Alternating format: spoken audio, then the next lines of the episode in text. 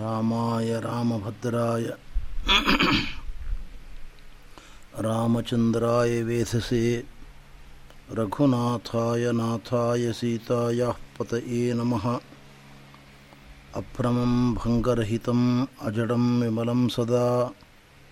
आनन्दतीर्थमतुलं भजे तापत्रयापहम्।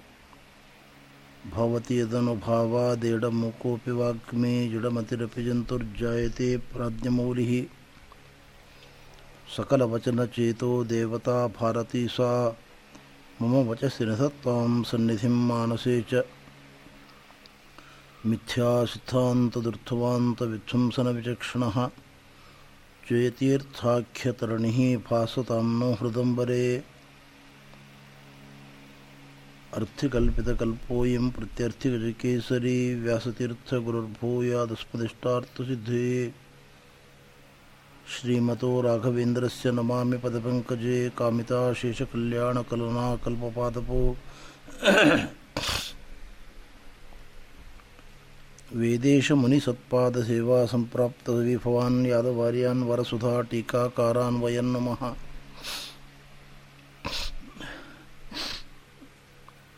ತಪಸ್ವಾಧ್ಯಾಯ ಶುಶ್ರೂಷಾ ಕೃಷ್ಣಪೂಜಾರತಂ ಮುನಿಂ ವಿಶ್ವೇಶಮಿಷ್ಟದಂ ಮುಂದೆ ಪರಿವ್ರಾಟ್ ಚಕ್ರವರ್ತಿನಂ ಆಪಾದಮೌಳಿಪರ್ಯಂತಂ ಗುರುಣಾಂ ಆಕೃತಿಂ ಸ್ಮರೇತ್ ತೇನ ವಿಘ್ನಾಃ ಪ್ರಣಶ್ಯಂತಿ ಸಿದ್ಧ್ಯಂತಿ ಚ ಶ್ರೀ ಗುರುಭ್ಯೋ ನಮಃ. ಹರಿ ಓಂ. ನಾಲ್ಕನೆಯ ದಿವಸದ ಇಂದಿನ ಪ್ರವಚನದಲ್ಲಿ ಅಯೋಧ್ಯಾಕಾಂಡದ ಕೆಲವು ಮುಖ್ಯ ಘಟನೆಗಳನ್ನು ಅನುವಾದ ಮಾಡುವ ಪ್ರಯತ್ನವನ್ನು ಮಾಡ್ತಾ ಇದ್ದೇನೆ. ರಾಮಚಂದ್ರ ತಾಯಿಯಾದ ಕೌಶಲ್ಯಕ್ಕೆ ಸಮಾಧಾನವನ್ನು ಮಾಡ್ತಾ ಇದ್ದಾನೆ. ಅಲ್ಲಿಗೆ ಆಗಮಿಸಿದ ಲಕ್ಷ್ಮಣ ಅತ್ಯಂತ ಕೋಪದಿಂದ ಉದ್ರಿಕ್ತನಾಗಿದ್ದಾನೆ. ಅವನಿಗೆ ರಾಮನ ಮೇಲೆ ಅಗಾಧವಾದ ಪ್ರೀತಿ. ಪಟ್ಟಗಟ್ಟುವ ಸನ್ನಿವೇಶದಲ್ಲಿ ತಡೆಯೊಡ್ಡದಕ್ಕೆ ತುಂಬ ಬೇಸರ. ಪ್ರೀತಿ ಇವ, ಈಗ ಕೋಪವಾಗಿ ಪರಿವರ್ತನೆಗೊಂಡಿದೆ. ಅವನು ಮಾತನಾಡ್ತಾ ಇದ್ದಾನೆ,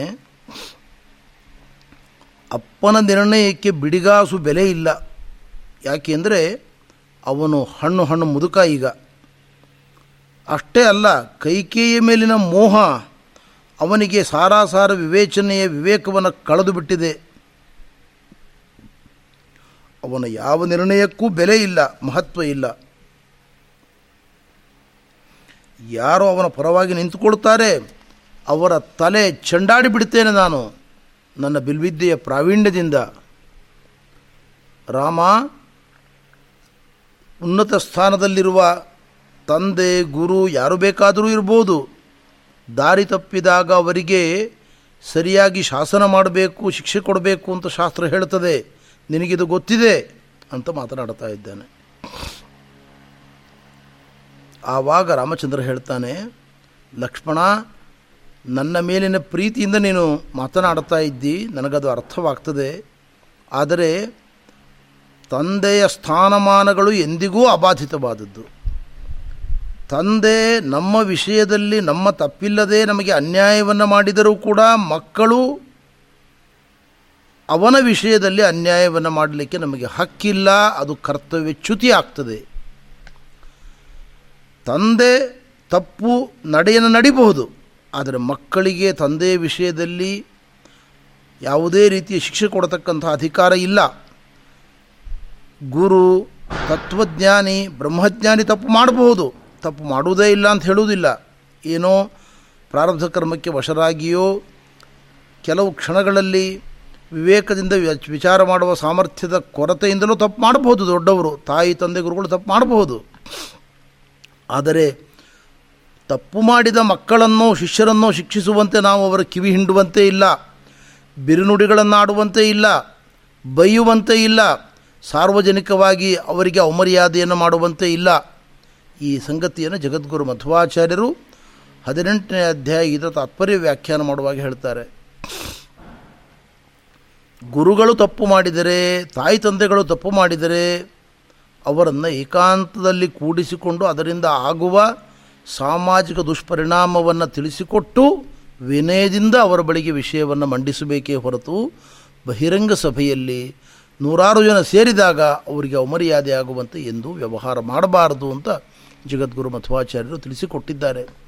ರಾಮಚಂದ್ರ ಈ ಮಾತುಗಳನ್ನು ಹೇಳ್ತಾ ಇದ್ದಾನೆ. ಆದ್ದರಿಂದ ನೀನೇನು ನನ್ನ ಪ್ರೀತಿಯಿಂದ ಮಾತನಾಡ್ತಾ ಇದ್ದಿ? ಇದರಲ್ಲಿ ಪ್ರೀತ್ಯಂಶ ಗ್ರಾಹ್ಯ ತಂದೆಗೆ ಶಿಕ್ಷೆ ಕೊಡುವಂತೆ ಅವರನ್ನು ವಧೆ ಮಾಡ್ತೇನೆ. ಇವರ ಮೇಲೆ ನಾನು ಸಿಡು ತೀರಿಸಿಕೊಳ್ತೇನೆ. ಇವೆಲ್ಲ ಮಾತುಗಳು ಸಂಗತವಲ್ಲ, ಉಚಿತವಲ್ಲ ಎಂಬುದಾಗಿ ಬುದ್ಧಿವಾದವನ್ನು ಹೇಳ್ತಾ ಇದ್ದಾನೆ. ರಾಮಚಂದ್ರ ಮುಂದುವರೆದು ಹೇಳ್ತಾ ಇದ್ದಾನೆ. ಲಕ್ಷ್ಮಣ, ನಿನಗೆ ಧರ್ಮದ ಬಗ್ಗೆ ನಾನು ಹೆಚ್ಚು ವಿಸ್ತಾರ ಮಾಡುವ ಅಗತ್ಯ ಇಲ್ಲ. ಪ್ರತಿಯೊಬ್ಬ ಮಗನಿಗೆ ಅವನ ತಾಯಿ ಮತ್ತು ತಂದೆ ಮೊದಲ ಗುರುಗಳು. ಅವರಿಗೆ ವಿಧೇಯನಾಗಿ, ವಿನೀತನಾಗಿ ಅವರ ಅಪೇಕ್ಷೆಯನ್ನು ಈಡೇರಿಸಬೇಕಾದ್ದು ಮಕ್ಕಳ ಮುಖ್ಯ ಧರ್ಮ ಇದು. ನಾನು ಹೊಸ ಧರ್ಮವನ್ನು ಹೇಳ್ತಾ ಇಲ್ಲ, ಹೊಸ ಕಾನೂನು ಹೇಳ್ತಾ ಇಲ್ಲ. ಈ ದೇಶದ ರಾಜ ಮಹಾರಾಜರು ಪ್ರತಿಯೊಬ್ಬ ಪ್ರಜೆಗಳು ನಡೆದುಕೊಂಡು ಬಂದ ದಾರಿಯನ್ನು ನಿನಗೆ ಪರಿಚಯ ಮಾಡಿಕೊಡ್ತಾ ಇದ್ದೇನೆ. ಮಹಾಭಾರತದಲ್ಲಿ ಭೀಷ್ಮಾಚಾರ್ಯರು ಹೇಳ್ತಾರೆ ಪ್ರತಿಯೊಬ್ಬ ತಂದೆಗೂ ಅನೇಕ ಮಕ್ಕಳಿರ್ತಾರೆ.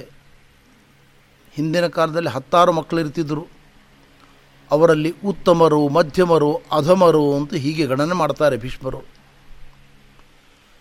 ತಂದೆಯ ಮನಸ್ಸಿನ ಒಳಪದರದ ಒಳಗಿರುವ ಸಂಗತಿಯನ್ನು ಅರಿತು ಅವರಿಂದ ಹೇಳಿಸಿಕೊಳ್ಳದೆಯೇ ಅದನ್ನು ಮಾಡುವವನು ಉತ್ತಮನಾದ ಮಗ, ಉತ್ತಮನಾದ ಪುತ್ರ. ತಂದೆ ಹೇಳಿದ ಮೇಲೆ ಮಾಡುವವನು ಮಧ್ಯಮನಾದ ಪುತ್ರ.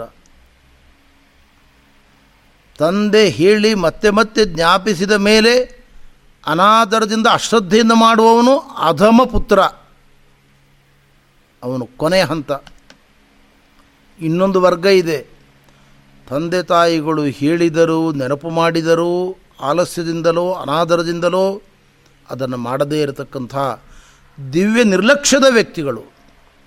ಭೀಷ್ಮರು ಹೇಳ್ತಾರೆ, ಇವರು ಮಕ್ಕಳಲ್ಲ, ತಂದೆ ತಾಯಿಗಳ ದೇಹದ ಕೊಳೆ, ಅವರು ಮಕ್ಕಳಲ್ಲ ಅಂತ ಹೇಳ್ತಾರೆ. ಅದರಿಂದ ಅರ್ಥ ಮಾಡಿಕೊಳ್ಬೇಕಾದ ಸಂಗತಿ, ತಂದೆ ತಾಯಿಗಳ ಮನಸ್ಸನ್ನು ಅರಿತು ಅವರ ಸೇವೆಯನ್ನು ಮಾಡಬೇಕಾದ್ದು ಮಕ್ಕಳಾದ ನಮ್ಮ ಧರ್ಮ, ಅದನ್ನು ನಾನು ಮಾಡ್ತಾ ಇದ್ದೇನೆ. ಹೀಗೆ ರಾಮಚಂದ್ರ ತಾಯಿಯನ್ನೂ ಅವನನ್ನು ಸಮಾಧಾನ ಮಾಡ್ತಾ ಇದ್ದಾನೆ. ಮುಂದುವರೆದು ಹೇಳ್ತಾ ಇದ್ದಾನೆ ರಾಮಚಂದ್ರ ನೋಡು ಲಕ್ಷ್ಮಣ, ನಮ್ಮ ಕೈ ಮೀರಿದ ಸಂಗತಿಯನ್ನೇ ದೈವ ಅಂತ ನಾವು ಹೇಳೋದು ದೈವದ ಮುಂದೆ ಪ್ರತಿಯೊಬ್ಬರೂ ಕುಬ್ಜರು, ಚಿಕ್ಕವರು. ನಮ್ಮ ಆಟ ಏನು ನಡೆಯುವುದಿಲ್ಲ, ಅದಕ್ಕೆ ತಲೆಬಾಗುವುದು ಒಂದೇ ಉಪಾಯ. ಯಾವ ಗಳಿಗೆಯಲ್ಲಿ ತಂದೆ ನನಗೆ ಯುವರಾಜ ಪಟ್ಟಾಭಿಷೇಕವನ್ನು ಮಾಡಬೇಕು ಅಂತ ಸಂಕಲ್ಪ ಮಾಡಿದರೋ, ಅದೇ ಗಳಿಗೆಯಲ್ಲಿ ನಾನು ಕಾಡಿಗೆ ಹೊರಟಿದ್ದೇನೆ.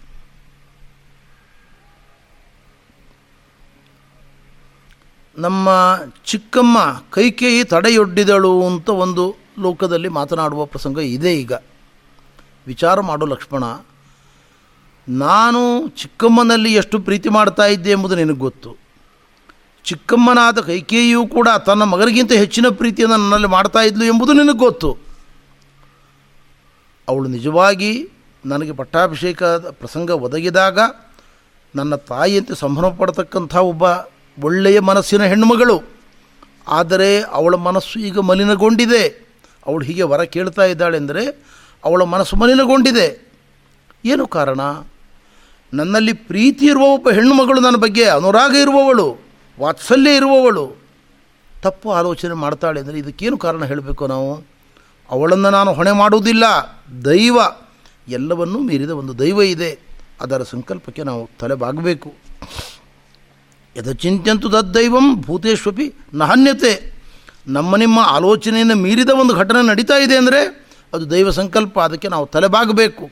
ಮುಂದೆ ಮಾಡಬೇಕಾದ ಕರ್ತವ್ಯವನ್ನು ಶ್ರದ್ಧೆಯಿಂದ ನಾವು ಮಾಡಬೇಕಷ್ಟೇ ಹೊರತು ಹಿಂದಿನದ್ದನ್ನು ಪೋಸ್ಟ್ ಮಾರ್ಟಮ್ ಮಾಡ್ತಾ ಕೂಡೋದ್ರಿಂದ ಏನೂ ದೊಡ್ಡ ಲಾಭ ಇಲ್ಲ. ಇದನ್ನು ಅರ್ಥ ಮಾಡಿಕೊ ಅಂತ ಹೇಳ್ತಾ ಇದ್ದಾನೆ ರಾಮಚಂದ್ರ.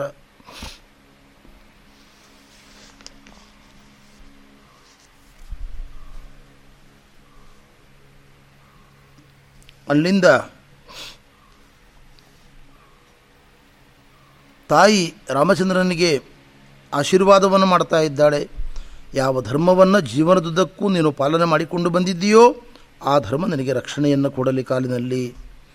ನಿತ್ಯವೂ ದೇವರ ಆರಾಧನೆ ಮಾಡ್ತಾ ಇದ್ದಿ, ದೇವತೆಗಳ ಪೂಜೆಯನ್ನು ಮಾಡ್ತಾ ಇದ್ದಿ, ಅವರೆಲ್ಲ ನಿನ್ನನ್ನು ರಕ್ಷಣೆ ಮಾಡಲಿ. ಕಾಡಿನಲ್ಲಿ ನೀನಿರುವಾಗ ಯಾವುದೇ ಪ್ರಸಂಗದಲ್ಲೂ ಕೂಡ ವಿಶ್ವೇ ದೇವತೆಗಳು, ಮರುದೇವತೆಗಳು, ಮಹರ್ಷಿಗಳು, ಬ್ರಹ್ಮ, ಶಂಕರ ಮೊದಲಾದ ಎಲ್ಲ ದೇವತೆಗಳು ನಿನ್ನನ್ನು ವಿಪತ್ತಿನಿಂದ ಕಾಪಾಡಲಿ. ವೇದಗಳ ಪಠನವನ್ನು ನೀನು ಮಾಡ್ತಾ ಇದ್ದೀ, ಪುರಾಣಗಳನ್ನು ಅಧ್ಯಯನ ಮಾಡಿದ್ದಿ, ಶ್ರುತಿ ಸ್ಮೃತಿಶ್ಚ ಧರ್ಮಶ್ಚ ಪಾತು ತ್ವಾಂ, ಪುತ್ರ ಸರ್ವತಃ. ಅದರ ಅಭಿಮಾನಿ ದೇವತೆಗಳು, ನಿನ್ನ ವಿಪತ್ಕಾಲದಲ್ಲಿ ಕಾಡಿನಲ್ಲಿ ನಿನಗೆ ರಕ್ಷಣೆಯನ್ನು ಕರುಣಿಸಲಿ ಇಂಥ ಮಂಗಲಾಶಂಸನೆಯನ್ನು ಮಾಡಿ ಮಗನನ್ನು ಬೀಳ್ಕೊಡ್ತಾ ಇದ್ದಾಳೆ.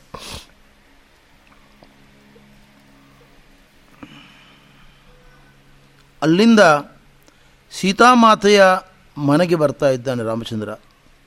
ಸೀತಾಮಾತೆಯ ಬಳಿಗೆ ಬಂದು ಹೇಳ್ತಾ ಇದ್ದಾನೆ, ಸೀತೆ, ತಂದೆಯವರು ಭರತನನ್ನು ಯುವರಾಜ ಪದವಿಯಲ್ಲಿ ಪಟ್ಟಗಟ್ಟುವ ಸಂಕಲ್ಪವನ್ನು ತೆರೆದಿದ್ದಾರೆ. ಭರತ ನನ್ನ ತುಂಬ ಪ್ರೀತಿಯ ಸಹೋದರ. ಅವನ ಆಡಳಿತಾವಧಿಯಲ್ಲಿ ಅಯೋಧ್ಯ ಪಟ್ಟಣಕ್ಕೆ ಒಳ್ಳೆಯ ಭವಿಷ್ಯ ಇದೆ, ಮಂಗಲ ಇದೆ. ನೀನು ಅತ್ತೆ ಮಾವಂದಿರ ಸೇವೆಯನ್ನು ಮಾಡ್ತಾ, ಗುರು ಹಿರಿಯರ ಪ್ರೀತಿ ಅಭಿಮಾನಗಳಿಗೆ ಪಾತ್ರಳಾಗಿ ಅಯೋಧ್ಯ ಪಟ್ಟಣದಲ್ಲಿ ವಾಸವನ್ನು ಮಾಡಬೇಕು. ನಾನು ಹದಿನಾಲ್ಕು ವರ್ಷಗಳ ಕಾಲ ಈ ಅವಧಿಯಲ್ಲಿ ಕಾಡಿಗೆ ಹೋಗಿ ಬರ್ತಾ ಇದ್ದೇನೆ. ಸೀತೆ ಒಂದು ಕಿವಿ ಮಾತು ನಿನಗೆ. ಸಹಜವಾಗಿ ಪತಿಯಾದ ನನ್ನಲ್ಲಿ ನಿನಗೆ ಭಕ್ತಿ ಅನುರಾಗಗಳಿದ್ದಾವೆ. ನನ್ನ ಗುಣಗಳಿಂದ ತುಂಬ ಆಕರ್ಷಿತಳಾಗಿದ್ದಿ. ಭರತನ ಮುಂದೆ, ಅರ್ಥಾತ್ ಯುವರಾಜನ ಮುಂದೆ, ರಾಜನ ಮುಂದೆ ನನ್ನ ಪ್ರಶಂಸೆಯನ್ನು ಹೆಚ್ಚು ಮಾಡಬಾರದು. ಮಾಡಲಿಕ್ಕೆ ಹೋಗಬೇಡ. ಅದು ಅವ್ಯಾವಹಾರಿಕ. ಸಮಾಜದ ರೀತಿ ನೀತಿಗಳನ್ನು ಅರಿತುಕೊಂಡು ಸಂಯಮದಿಂದ ಜಿತೇಂದ್ರಿಯಳಾಗಿ ಇಲ್ಲಿ ನೀನು ಅಜ್ ನನ್ನ ತಂದೆ ತಾಯಂದಿರ ಅರ್ಥಾತ್ ನಿನ್ನ ಅತ್ತೆ ಮಾವಂದಿರ ಸೇವೆಯನ್ನು ಮಾಡಿಕೊಂಡು ಇಲ್ಲಿ ನೀನು ಕಾಲವನ್ನು ಹರಣ ಮಾಡತಕ್ಕಂಥವಳಾಗು ಅಂತ ಹೇಳ್ತಾ ಇದ್ದಾಳೆ ರಾಮಚಂದ್ರ.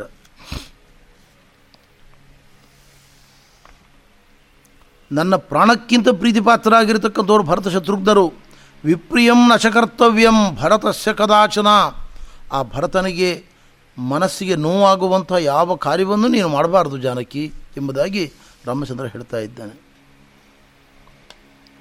ಆಗ ಸೀತಾಮಾತೆ ಪ್ರತ್ಯುತ್ತರ ಕೊಡ್ತಾ ಇದ್ದಾಳೆ, ಸ್ವಾಮಿ, ನೀವು ಕಾಡಿಗೆ ಹೋಗ್ತೇನೆ ಅಂತ ಹೇಳ್ತಾ ಇದ್ದೀರಿ. ರಾಮಚಂದ್ರ ಕಾಡಿಗೆ ಹೋಗೋದಲ್ಲ, ಸೀತಾಮಾತೆ ಮೊದಲು ರಾಮನ ಮುಂದೆ ಇರ್ತಾಳೆ, ಹಿಂದೆ ರಾಮ ಇರ್ತಾನೆ. ನಾನು ನಿಮ್ಮ ಧರ್ಮಪತ್ನಿ, ಎಲ್ಲೆಲ್ಲಿಯೂ ನಿಮ್ಮ ಜೊತೆಗೆ ಒಡನಾಡಿಯಾಗಿ ಇರುವವಳು ನಾನು. ನಿಮ್ಮನ್ನು ಬಿಟ್ಟು ನಾನು ಎಲ್ಲಿಯೂ ಇರಲಿಕ್ಕಿಲ್ಲ, ಸಾಧ್ಯವೇ ಇಲ್ಲ. ಅಯೋಧ್ಯ ಪಟ್ಟಣದಲ್ಲಿ ನೀವು ಇರ್ತೀರಾದರೆ ಇಲ್ಲಿ ಇರ್ತೇನೆ. ಕಾಡಿಗೆ ನೀವು ತೆರಳುವುದಾದರೆ ನಿಮ್ಮ ಹಿಂದೆ ನಿಮ್ಮನ್ನು ಅನುಸರಿಸಿಕೊಂಡು ಬರ್ತೇನೆ ನಾನು. ನಿಮ್ಮನ್ನು ಬಿಟ್ಟು ನನ್ನನ್ನು ಕಲ್ಪನೆಯೇ ಮಾಡ್ಕೊಳ್ಳಿಕ್ಕೆ ಸಾಧ್ಯ ಇಲ್ಲ. ಭಾರತೀಯ ಸಂಸ್ಕೃತಿಯ ಪರಮೋಚ್ಚ ಮೌಲ್ಯ ಸೀತಾಮಾತೆಯ ಬಾಯಲ್ಲಿ ವಾಲ್ಮೀಕಿ ಋಷಿಗಳು ತಿಳಿಸಿಕೊಟ್ಟಿದ್ದಾರೆ. ಅವಳು ಹೇಳ್ತಾ ಇದ್ದಾಳೆ, ತಂದೆ, ತಾಯಿ, ಅಣ್ಣ, ತಮ್ಮ, ಮಕ್ಕಳು ಒಬ್ಬ ಹೆಣ್ಣಿಗೆ ಕೊಡತಕ್ಕಂಥ ಭಾಗ್ಯಗಳು ಪ್ರೀತಿ ಮಿತವಾದದ್ದು, ಅತ್ಯಲ್ಪವಾದದ್ದು. ಅಮಿತವಾದ ಪ್ರೀತಿಯನ್ನು, ಭಾಗ್ಯವನ್ನು ಕೊಡುವ ಒಂದು ವಸ್ತು ಅವಳ ಜೊತೆಗೆ ಇರುವುದಾದರೆ ಅದು ಪತಿ, ಅದು ಗಂಡ. ಅವನ ಸ್ಥಾನ ಅತ್ಯುನ್ನತವಾದದ್ದು ಎಂಬುದನ್ನು ನಾನು ಚೆನ್ನಾಗಿ ಅರ್ಥ ಮಾಡಿಕೊಂಡಿದ್ದೇನೆ.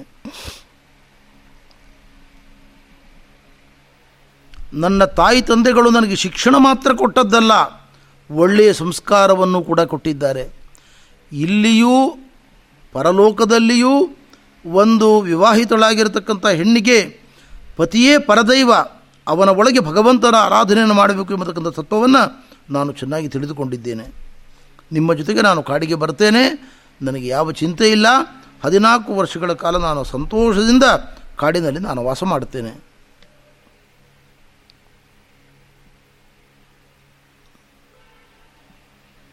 ಕಾಡಿನಲ್ಲಿ ನಾನು ಬಂದವಳು. ಶುಶ್ರೂಷಮಾಣಾತೆ ನಿತ್ಯಂ ನಿಯತಾ ಬ್ರಹ್ಮಚಾರಿಣಿ. ನಿಮ್ಮಂತೆ ಜಿತೇಂದ್ರಿಯಳಾಗಿ, ಬ್ರಹ್ಮಚಾರಿಣಿಯಾಗಿ ನಿಮ್ಮ ಸೇವೆಯನ್ನು ಮಾಡ್ತಾ, ಋಷಿಮುನಿಗಳ ಸೇವೆಯನ್ನು ಮಾಡ್ತಾ ಕಾಡಿನಲ್ಲಿ ನಾನು ಕಾಲವನ್ನು ಕಳೀತೇನೆ. ನಿಮಗೆ ತೊಡಕಾಗುವುದಿಲ್ಲ. ನಿಮಗೆ ಯಾವ ರೀತಿಯೂ ಅಲ್ಲಿ ತೊಂದರೆ ಕೊಡುವುದಿಲ್ಲ ನಾನು ಅಂತ ಹೇಳ್ತಾ ಇದ್ದಾಳೆ ಸೀತಾಮಾತೆ. ಕಷ್ಟದ ಪ್ರಸಂಗದಲ್ಲಿ ಹೇಗೆ ಜೀವನ ಮಾಡಬೇಕು, ಹೇಗೆ ವರ್ತನೆ ಮಾಡಬೇಕು ಎಂಬತಕ್ಕಂಥ ಮರ್ಮ ನನಗೆ ತಿಳಿದಿದೆ. ಅದನ್ನು ನಾನು ಚೆನ್ನಾಗಿ ತಿಳಿದುಕೊಂಡಿದ್ದೇನೆ.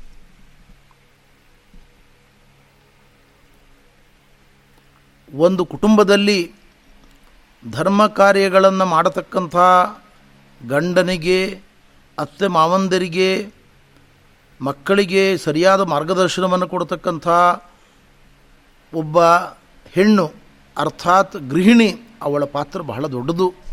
ಅವಳಿಗಿರುವ ಪುಣ್ಯ ಅಗಾಧವಾದದ್ದು. ಗಂಡನ ಎಲ್ಲ ಧರ್ಮ ಕಾರ್ಯಗಳು, ಅನ್ನದಾನ ಇರ್ಬೋದು, ವಿದ್ಯಾದಾನ ಇರ್ಬೋದು, ಸಮಾಜ ಸೇವೆಗಳಿರ್ಬೋದು, ಅದೆಲ್ಲದಕ್ಕೂ ಗೃಹಿಣಿಯ ಸಹಕಾರ ಬೇಕು. ಗೃಹಿಣಿಯ ಸಹಕಾರ ಇಲ್ಲದೆ ಅವನು ತಂದೆ ತಾಯಿಗಳನ್ನು ಚೆನ್ನಾಗಿ ನೋಡ್ಕೊಳ್ಳಿಕ್ಕಾಗೋದಿಲ್ಲ ಮಕ್ಕಳ ಪಾಲನೆ ಸಾಧ್ಯ ಇಲ್ಲ, ಶಿಕ್ಷಣ ಸಾಧ್ಯ ಇಲ್ಲ, ಅಣ್ಣ ತಮ್ಮಂದಿರನ್ನು ನೋಡ್ಕೊಳ್ಳಿಕ್ಕೆ ಸಾಧ್ಯ ಇಲ್ಲ, ದಾನ ಧರ್ಮಗಳನ್ನು ಮಾಡಲಿಕ್ಕಾಗುವುದಿಲ್ಲ, ಎಲ್ಲದಕ್ಕೂ ಗೃಹಿಣಿಯ ಬೆಂಬಲ ಬೇಕು. ಅವಳು ಸರಿಯಾದ ಶುದ್ಧ ಬುದ್ಧಿಯುಳ್ಳವರಾಗಿದ್ದರೆ, ಉದಾರ ಮನಸ್ಸಿನವಳಾಗಿದ್ದರೆ ಆವಾಗ ಮಾತ್ರ ಒಬ್ಬ ಯಜಮಾನ ತಂದೆ ತಾಯಿಗಳನ್ನು ಚೆನ್ನಾಗಿ ನೋಡ್ಕೊಳ್ಳಿಕ್ಕಾಗತ್ತೆ, ಮಕ್ಕಳನ್ನು ಚೆನ್ನಾಗಿ ನೋಡ್ಕೊಳ್ಳಿಕ್ಕಾಗತ್ತೆ, ಸುಸಂಸ್ಕೃತವಾದ ಕುಟುಂಬವನ್ನು ಬೆಳೆಸಲಿಕ್ಕಾಗ್ತದೆ, ದಾನ ಧರ್ಮಗಳನ್ನು ಮಾಡಲಿಕ್ಕಾಗ್ತದೆ. ಆದ್ದರಿಂದ ಒಂದು ಕುಟುಂಬದಲ್ಲಿ ಗಂಡ ಮಾಡುವ ಎಲ್ಲ ಧರ್ಮ ಕಾರ್ಯಗಳು ಹೆಂಡತಿಯ ಅಧೀನ, ಅವಳ ಮನಸ್ಸಿಗೆ ಅಧೀನ, ಅವಳು ಕೆಟ್ಟ ಮನಸ್ಸಿನವಳಾದರೆ ಅವನು ಗುಟ್ಟಾಗಿ ಧರ್ಮ ಕಾರ್ಯ ಮಾಡಬೇಕಾಗ್ತದೆ, ದಾನ ಧರ್ಮಗಳನ್ನು ಮಾಡಬೇಕಾಗ್ತದೆ, ಬಹಿರಂಗವಾಗಿ ಏನೂ ಮಾಡಲಿಕ್ಕಾಗುವುದಿಲ್ಲ. ಅವನು ಉದಾರಿ, ಅವಳು ಉದಾರಿಯಾಗಿದ್ದರೆ ತಾನು ಮಾಡುವುದಲ್ಲದೆ ಗಂಡನಿಂದ ಮಾಡಿಸಿ, ಅತ್ತೆ ಮಾವಂದರಿಂದ ಮಾಡಿಸಿ, ಮಕ್ಕಳಿಂದ ಮಾಡಿಸಿ, ಇಡೀ ಕುಟುಂಬಕ್ಕೆ ಒಂದು ಒಳ್ಳೆಯ ಸಂಸ್ಕಾರವನ್ನು ಆ ಹೆಣ್ಣು ಕೊಡಬಲ್ಲಳು. ಅವಳ ಸ್ಥಾನ ಬಹಳ ದೊಡ್ಡದು. ಪುರಂದ್ರದಾಸರು ಹೇಳ್ತಾರೆ, ಮನೆಯಲ್ಲಿ ಅತ್ತೆ, ಮಾವ, ಹಿರಿಯರು, ಗಂಡ, ಸಹೋದರರು, ಎಲ್ಲರೂ ಮಾಡತಕ್ಕಂತಹ ಪುಣ್ಯ ಕಾರ್ಯಗಳಿಗೆ ಎಲ್ಲ ರೀತಿಯ ನೆರವು ನೀಡುವ ಗೃಹಿಣಿಗೆ ಗಂಡ ಮಾಡಿದ ಪುಣ್ಯದಲ್ಲಿ ಅರ್ಧ ಪಾಲು ತಾನಾಗೆ ಬಂದುಬಿಡ್ತದೆ ಅಂತ ಹೇಳ್ತಾರೆ ಪುರಂದದಾಸರು ಗಂಡ ಮಾಡಿದ ಪಾಪ ಹೆಂಡತಿಗಿಲ್ಲ. ಗಂಡ ಏನೋ ತಿಳಿದೆಯೋ ತಿಳಿದೆಯೋ ತಪ್ಪು ಮಾಡ್ತಾನೆ. ಆದರೆ ಆ ಪಾಪ ಮಾತ್ರ ಹೆಂಡತಿಗೆ ಬರುವುದಿಲ್ಲ. ಆದರೆ ಹೆಂಡತಿ ಮಾಡಿದ ಪಾಪ ಗಂಡಗುಂಟು. ಹೆಂಡತಿಯನ್ನು ಚೆನ್ನಾಗಿ ನೋಡ್ಕೊಳ್ಬೇಕಾದ ಕರ್ತವ್ಯ ಗಂಡನಿಗಿದೆ. ಅಲ್ಲಿ ಏನಾದರೂ ಅವನ ಲೋಪವಾದರೆ, ಅವಳೇನಾದರೂ ತವರು ಮನೆಯಿಂದ ದುಡ್ಡು ತರಬೇಕಾದ ಪ್ರಸಂಗ ಬಂದರೆ, ಅನಿವಾರ್ಯವಾಗಿ ಏನೋ ದುಡ್ಡು ಕದ್ದರೆ, ಆ ಪಾಪಕ್ಕೆ ಗಂಡ ಮಾತ್ರ ಹೊಣೆಗಾರನಾಗ್ತಾನೆ ಹೊರತು ಹೆಂಡತಿ ಹೊಣೆಗಾರಲಾಗುವುದಿಲ್ಲ ಗಂಡನ ಅರ್ಥ ಪುಣ್ಯ ಹೆಂಡತಿಗೆ ಬರ್ತದೆ. ಹೆಂಡತಿಯ ಅರ್ಥ ಪಾಪ ಗಂಡನಿಗೆ ಬರ್ತದೆ. ಆದರೆ ಗಂಡನ ಪಾಪ ಎಂದು ಹೆಂಡತಿಗೆ ಬರುವುದಿಲ್ಲ. ಇದು ಪುರಂದರ ವಿಠಲನ ಆಜ್ಞೆ ಅಂತಾರೆ ದಾಸರು. ಗಂಡ ಮಾಡಿದ ಪುಣ್ಯ ಹೆಂಡತಿಗುಂಟು. ಹೆಂಡತಿ ಮಾಡಿದ ಪುಣ್ಯ ಗಂಡಗಿಲ್ಲ.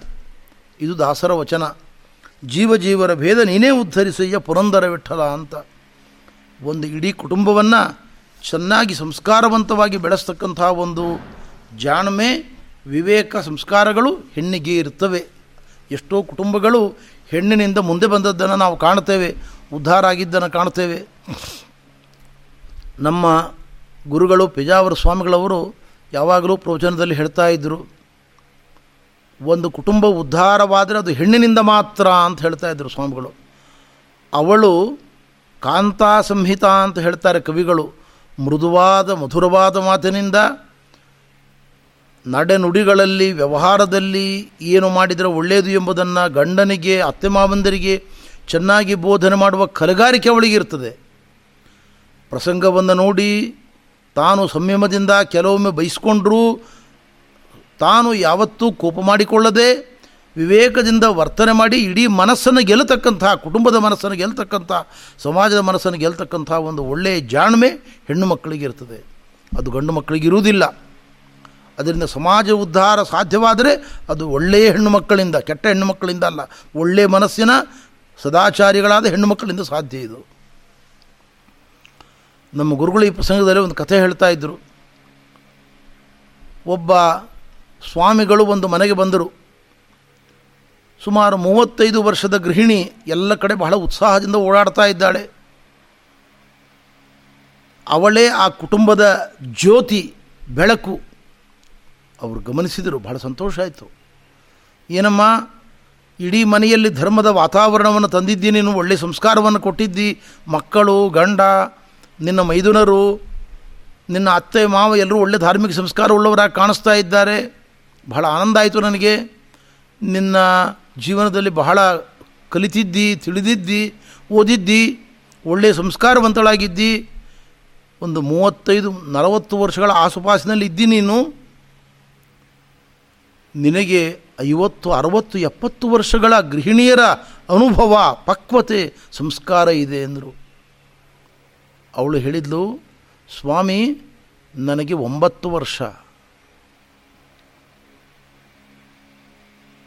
ಅಚ್ಚರಿಯಾಯಿತು ಸುತ್ತಮುತ್ತ ಇರುವವರಿಗೆಲ್ಲ. ಅಕ್ಕಪಕ್ಕದ ಮನೆಯವರು ಜನ ಬಂದಿದ್ದರು ತುಂಬ ಜನ. ಅವಳು ಏನು ಮಾತನಾಡ್ತಾ ಇದ್ದಾಳೆ ಅಂತ ಅರ್ಥ ಆಗಲಿಲ್ಲ ಅವರಿಗೆ. ನಿನ್ನ ಗಂಡನಿಗೆ ಎಷ್ಟು ವರ್ಷ ಅಂತ ಕೇಳಿದರು ಅವರು. ಸ್ವಾಮಿಗಳಿಗೆಲ್ಲ ಅರ್ಥ ಆಯ್ತು ಅವಳ ಮಾತಿನ ಮರ್ಮ. ಏಳು ವರ್ಷ. ನಿನ್ನ ಅತ್ತೆಗೆ ಐದು ವರ್ಷ. ಮಾವನಿಗೆ ಮೂರು ವರ್ಷ. ಅಲ್ಲಿ ಸೇರಿದ ಐವತ್ತು, ಅರವತ್ತು ಮಂದಿಗೆ ಅವಳ ಮಾತಿನ ಮರ್ಮ ಅರ್ಥವಾಗಲಿ ಅಂತ ಸ್ವಾಮಿಗಳು ಹೇಳಿದರು. ನೋಡಮ್ಮ, ನಿನ್ನ ಮಾತಿನ ಅಭಿಪ್ರಾಯವರಿಗೆಲ್ಲ ತಿಳಿಸು ಅಂತ ಹೇಳಿದರು. ಸ್ವಾಮಿ, ತಾವು ಹೇಳಿದಂತೆ ನಾನು ನಲವತ್ತರ ಆಸುಪಾಸಿನ ಗೃಹಿಣಿ. ನಿಮ್ಮಂತಹ ಮಹಾತ್ಮರ ಪ್ರವಚನಗಳನ್ನು ಕೇಳಿ ಉಪದೇಶಗಳಿಂದ ಪ್ರಭಾವಿತಳಾಗಿ ಒಳ್ಳೆಯ ಸಂಸ್ಕಾರವನ್ನು ಹೊಂದಿ ನನ್ನ ಜೀವನದಲ್ಲಿ ನಾನು ಬಾಳ್ತಾ ಇದ್ದೇನೆ. ಅದು ಏಳು ವರ್ಷಗಳಿಂದ. ಅಲ್ಲಿಗೆ ನನ್ನ ಮೂವತ್ತ್ಮೂರು ವರ್ಷಗಳು ವ್ಯರ್ಥ. ಒಬ್ಬ ಸಾಮಾನ್ಯ ಮನೆಯ, ಮನೆಯಲ್ಲಿ ನಾನು ವಾಸ ಮಾಡಿದ್ದು, ಧರ್ಮ ಕಾರ್ಯವನ್ನು ಮಾಡದ, ದೇವತಾ ಕಾರ್ಯವನ್ನು ಮಾಡದ, ಪರೋಪಕಾರವನ್ನು ಮಾಡದ ಒಂದು ಕುಟುಂಬದಲ್ಲಿ ನಾನು ಬೆಳೆದಿದ್ದೇನೆ ಅಂದರೆ ಆ ಬದುಕು ವ್ಯರ್ಥ, ನಿಷ್ಪ್ರಯೋಜಕ. ಆದರೆ ಈ ಒಂಬತ್ತು ವರ್ಷಗಳಿಂದ ನಾನು ಒಳ್ಳೆಯ ಧರ್ಮ ಕಾರ್ಯಗಳನ್ನು ಮಾಡ್ತಾ ಇದ್ದೇನೆ. ಆದ್ದರಿಂದ ಈ ಒಂಬತ್ತು ವರ್ಷಗಳು ಮಾತ್ರ ನನ್ನ ಪಾಲಿಗೆ ಬಂದಿರತಕ್ಕಂಥವುಗಳು. ನಲವತ್ತರಲ್ಲಿ ಒಂಬತ್ತು ವರ್ಷಗಳು ಮಾತ್ರ ಮೌಲಿಕವಾದ್ದು. ಅಲ್ಲಿಗೆ ಮೂವತ್ತೊಂದು ವರ್ಷ ನನ್ನ ಜೀವನದಲ್ಲಿ ವ್ಯರ್ಥ ಕಳೆದಿದ್ದೇನೆ. ಆಹಾರ, ನಿದ್ರೆ, ಲೌಕಿಕ ಶಿಕ್ಷಣ, ಇದರಿಂದ ಏನೂ ಪ್ರಯೋಜನ ಇಲ್ಲ, ದೇವರು ಒಲಿಯುವುದಿಲ್ಲ. ನಾನು ಮನೆಗೆ ಬಂದ ಮೇಲೆ ಗಂಡನನ್ನು ತಿದ್ದಿ ರೂಪಿಸಿದೆ. ಮೂರು ವರ್ಷ ಹಿಡಿತು. ಆಮೇಲೆ ಅತ್ತೆಯನ್ನು ವಿವೇಕದಿಂದ, ಸಂಯಮದಿಂದ ಮನಗೆದ್ದು ತಿದ್ದಿದೆ. ಆಮೇಲೆ ಮಾವನನ್ನು ತಿದ್ದಿದೆ. ಹೀಗೆ ಇಡೀ ಕುಟುಂಬವನ್ನು ಧಾರ್ಮಿಕ ವಾತಾವರಣದಲ್ಲಿ ನಾನು ತರಲಿಕ್ಕೆ, ಸಂಸ್ಕಾರವಂತವಾಗಿ ತರಲಿಕ್ಕೆ ಅನೇಕ ವರ್ಷಗಳ ಪರಿಶ್ರಮ ಇದೆ. ಇದಕ್ಕೆ ತಮ್ಮಂತಹ ಜ್ಞಾನಿಗಳ ಪ್ರವಚನದ ಶ್ರವಣವೇ ಕಾರಣ ಅಂತ ಒಂದು ಸಂಸ್ಕಾರದ ಹಿನ್ನೆಲೆಯನ್ನು ಅವಳು ತೆರೆದು ತೋರಿದಳು ಅಂತ. ಆದ್ದರಿಂದ ಸೀತಾಮಾತೆಯ ಸಂಸ್ಕಾರಯುತವಾಗಿರತಕ್ಕಂಥ ಮಾತುಗಳು ರಾಮಾಯಣದಲ್ಲಿ ನಮ್ಮ ಕಣ್ಣು ತೆರೆಸ್ತಕ್ಕಂಥವುಗಳಾಗಿದ್ದಾವೆ. ರಾಮಚಂದ್ರ ಅವಳಿಗೆ ಕಾಡಿನ ಭಯಾನಕವಾದ ದೃಶ್ಯಗಳನ್ನು ಕಣ್ಣಿಗೆ ಕಟ್ಟುವಂತೆ ವರ್ಣನೆ ಮಾಡ್ತಾ ಇದ್ದಾನೆ. ಅಲ್ಲಿ ಹುಲಿಗಳಿದ್ದಾವೆ, ಕರಡಿಗಳಿದ್ದಾವೆ, ಚಿರತೆಗಳಿದ್ದಾವೆ, ಸಿಂಹಗಳಿದ್ದಾವೆ, ಭಯಾನಕವಾದ ಕಟಸರ್ಪಗಳಿದ್ದಾವೆ ಹೆಬ್ಬಾವುಗಳಿದ್ದಾವೆ. ಅವುಗಳು ಯಾವ ರೀತಿಯಲ್ಲಿ ಕ್ರೂರವಾಗಿ ವರ್ತನೆ ಮಾಡ್ತವೆ? ಮನುಷ್ಯನಿಗೆ ಏನು ಹಾನಿ ಆಗ್ತದೆ? ಇದನ್ನು ಕಣ್ಣಿಗೆ ಕಟ್ಟುವಂತೆ ವರ್ಣನೆ ಮಾಡ್ತಾ ಇದ್ದಾನೆ. ಸೀತಾಮಾತೆ ಹೇಳ್ತಾ ಇದ್ದಾಳೆ, ಸ್ವಾಮಿ, ನಾನು ಪುಟ್ಟ ಹುಡುಗಿಯಾಗಿದ್ದಾಗ ಒಬ್ಬ ಲಕ್ಷಣಶಾಸ್ತ್ರವನ್ನು ತಿಳಿದ ತಪಸ್ವಿನಿ ನಮ್ಮ ಮನೆಗೆ ಬಂದಿದ್ಲು.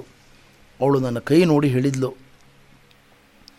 ನಿನ್ನ ಗಂಡನ ಜೊತೆಗೆ ಹತ್ತಾರು ವರ್ಷಗಳ ಕಾಲ ಕಾಡಿನಲ್ಲಿ ವಾಸ ಮಾಡತಕ್ಕಂಥ ಪ್ರಸಂಗ ನಿನಗೆ ಒದಗಿ ಬರ್ತದೆ ಅಂತ ಅವಳು ಹೇಳಿದ್ಲು. ಭವಿಷ್ಯ ಹೇಳಿದ್ಲು. ಆ ಕಾಲ ಈಗ ಒದಗಿ ಬಂದಿದೆ. ನಾನು ಮಾನಸಿಕವಾಗಿ ಕಾಡಿಗೆ ಹೋಗಲಿಕ್ಕೆ ನಾನು ಸಿದ್ಧಳಾಗಿದ್ದೇನೆ. ಸಂತೋಷದಿಂದ ಸಿದ್ಧಳಾಗಿದ್ದೇನೆ. ನನಗೇನು ಬೇಸರ ಇಲ್ಲ ಇದರ ಬಗ್ಗೆ. ಎಂಬುದಾಗಿ ಸೀತಾಮಾತೆ ಹೇಳ್ತಾ ಇದ್ದಾಳೆ. ಮತ್ತೆ ರಾಮ ತನ್ನ ವರಸೆಯನ್ನು ಬಿಡ್ತಾ ಇಲ್ಲ. ಕಾಡು ಬಹಳ ಕಷ್ಟ. ದಾರಿಯಲ್ಲೆಲ್ಲ ಮುಳ್ಳುಗಳಿರ್ತವೆ ಮತ್ತೆ ಮತ್ತೆ ಅದನ್ನೇ ರಾಮಚಂದ್ರ ಮಾತನಾಡ್ತಾ ಇದ್ದಾನೆ. ಆವಾಗ ಸೀತಾಮಾತೆ ಪ್ರಣಯದಿಂದ ಪ್ರೀತಿಯಿಂದ, ಅಭಿಮಾನದಿಂದ ಸ್ವಲ್ಪ ಕಟುವಾಗಿ ಮಾತನಾಡುತ್ತಾಳೆ. ಅವಳಾಡುವ ಮಾತು ಹೀಗಿದೆ ನೋಡಿ. ಲೋಕದಲ್ಲಿ ಹೆಣ್ಣು ಮಗಳನ್ನು, ಹೆಣ್ಣು ಹುಡುಗಿಯನ್ನು ಸಮರ್ಥನಾದ ಯುವಕನಿಗೆ ಮದುವೆ ಮಾಡಿಕೊಡ್ತಾರೆ ಹೆಣ್ಣನ್ನು ಹೆಣ್ಣಿಗೆ ಮದುವೆ ಮಾಡುವ ಕ್ರಮ ಇಲ್ಲ ಜಗತ್ತಿನಲ್ಲಿ. ಆದರೆ ಪಾಪ ನಮ್ಮ ತಂದೆ ಮೋಸ ಹೋಗಿಬಿಟ್ಟ, ಹೆಣ್ಣನ್ನು, ನನ್ನನ್ನು, ಹೆಣ್ಣು ಮಗಳನ್ನು ಗಂಡಿನ ವೇಷದ ಇನ್ನೊಂದು ಹೆಣ್ಣಿಗೆ ಮದುವೆ ಮಾಡಿ ಕೊಟ್ಟುಬಿಟ್ಟಿದ್ದಾನೆ ಅಂತ ಸೀತಾಮಾತೆ ಉದ್ಗಾರ ತೆಗೀತಾ ಇದ್ದಾಳೆ. ರಾಮ ಜಾಮಾತರಂ ಪ್ರಾಪ್ಯ ಸ್ತ್ರೀಯಂ ಪುರುಷ ವಿಗ್ರಹಂ. ರಾಮಚಂದ್ರ ಮನಸ್ಸಿಗೆ ಆಡಿದ ಮಾತು ಹಿಡಿತು. ಹೇಳ್ತಾ ಇದ್ದಾನೆ, ಸೀತೆ, ನಿನ್ನ ಮಾತಿನ ಮರ್ಮ ನನಗೆ ಅರ್ಥ ಆಯಿತು. ನೀನು ನನ್ನ ಜೊತೆಗೆ ಬರಬೇಕು ಎಂಬತಕ್ಕಂಥ ನಿರ್ಧಾರವನ್ನು ತಳೆದಿದ್ದಿ. ನಿನ್ನ ಛಲ, ನಿನ್ನ ಶ್ರದ್ಧೆ ಮೆಚ್ಚುವಂತಹದ್ದು. ಅವಶ್ಯವಾಗಿ ನನ್ನನ್ನು ನಾನು ಕಾಡಿಗೆ ಕರೆದುಕೊಂಡು ಹೋಗ್ತೇನೆ ಅಂತ ಹೇಳ್ತಾ ಇದ್ದಾನೆ. ಸೀತಾಮಾತ ಹೇಳ್ತಾ ಇದ್ದಾಳೆ, ನೀವು ನನ್ನನ್ನು ಕಾಡಿಗೆ ಕರೆದುಕೊಂಡು ಹೋಗದೇ ಇದ್ದರೆ ನಾನು ಇಲ್ಲಿರ್ತಕ್ಕಂತಹ ಸರೋವರದಲ್ಲಿಯೋ, ನದಿಯಲ್ಲಿಯೋ ಬಿದ್ದು ಪ್ರಾಣತ್ಯಾಗ ಮಾಡ್ತೇನೆ, ವಿಷವನ್ನು ಸ್ವೀಕಾರ ಮಾಡ್ತೇನೆ. ಹೊರತು ನಿಮ್ಮನ್ನು ಬಿಟ್ಟು ಒಂದು ಕ್ಷಣ ಕಾಲವೂ ನಾನು ಬದುಕುವುದಿಲ್ಲ ಅಂತ ಹೇಳ್ತಾ ಇದ್ದಾಳೆ.